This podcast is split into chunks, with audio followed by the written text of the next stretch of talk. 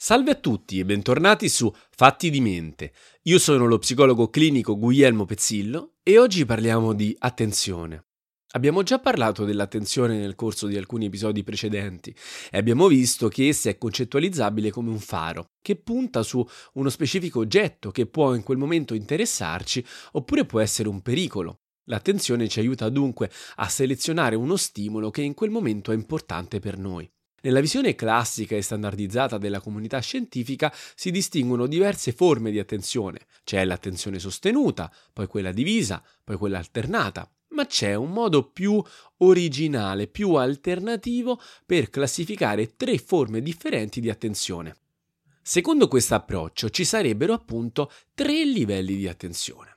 Il primo livello di attenzione è il nostro riflettore. Entrerebbe in gioco quando ci concentriamo sulle azioni immediate, come ad esempio vado in cucina e mi preparo un caffè. Vogliamo trovare gli occhiali? Vogliamo controllare cosa c'è nel frigo? Vogliamo finire di ascoltare questo podcast che sto facendo? Si chiama riflettore perché comporta la necessità di restringere l'attenzione. Se in questo momento, mentre mi ascoltate, siete distratti da altro, non riuscirete probabilmente ad ascoltarmi bene e a terminare l'episodio ricordandovi ciò che vi ho detto. C'è poi un secondo livello di attenzione, che è chiamato da questo approccio la luce delle stelle. Si tratta della concentrazione che possiamo applicare agli obiettivi a lungo termine, ai progetti in un lasso di tempo più lungo. Ad esempio, vogliamo scrivere un libro? Ecco, questo tipo di attenzione interverrebbe nell'aiutarci a scrivere un libro.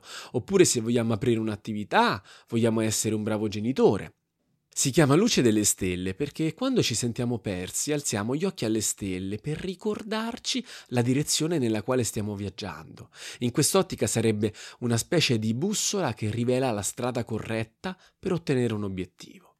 Se ci si distrae dalla propria luce delle stelle si perdono di vista però gli obiettivi a lungo termine, iniziando a scordare dove siamo diretti, quali sono i nostri obiettivi.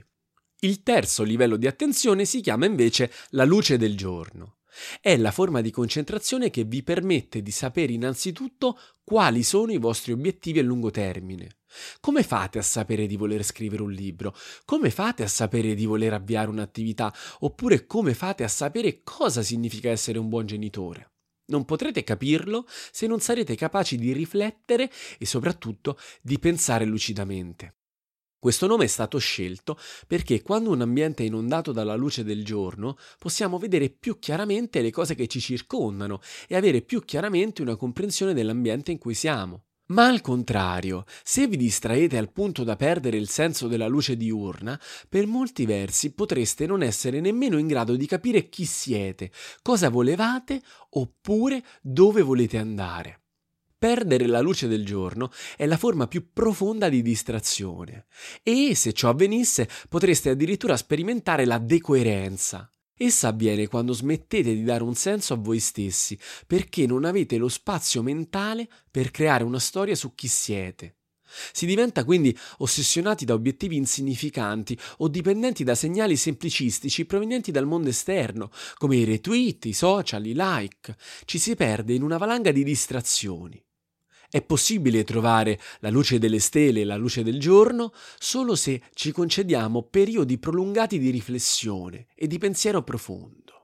Il problema è che al giorno d'oggi stiamo perdendo la nostra luce perché ci focalizziamo sempre di più su cose superflue, direzionando la nostra attenzione su cose che non hanno veramente importanza per noi, al punto di arrivare addirittura a perdere consapevolezza su chi siamo, dove vogliamo andare e cosa vogliamo fare.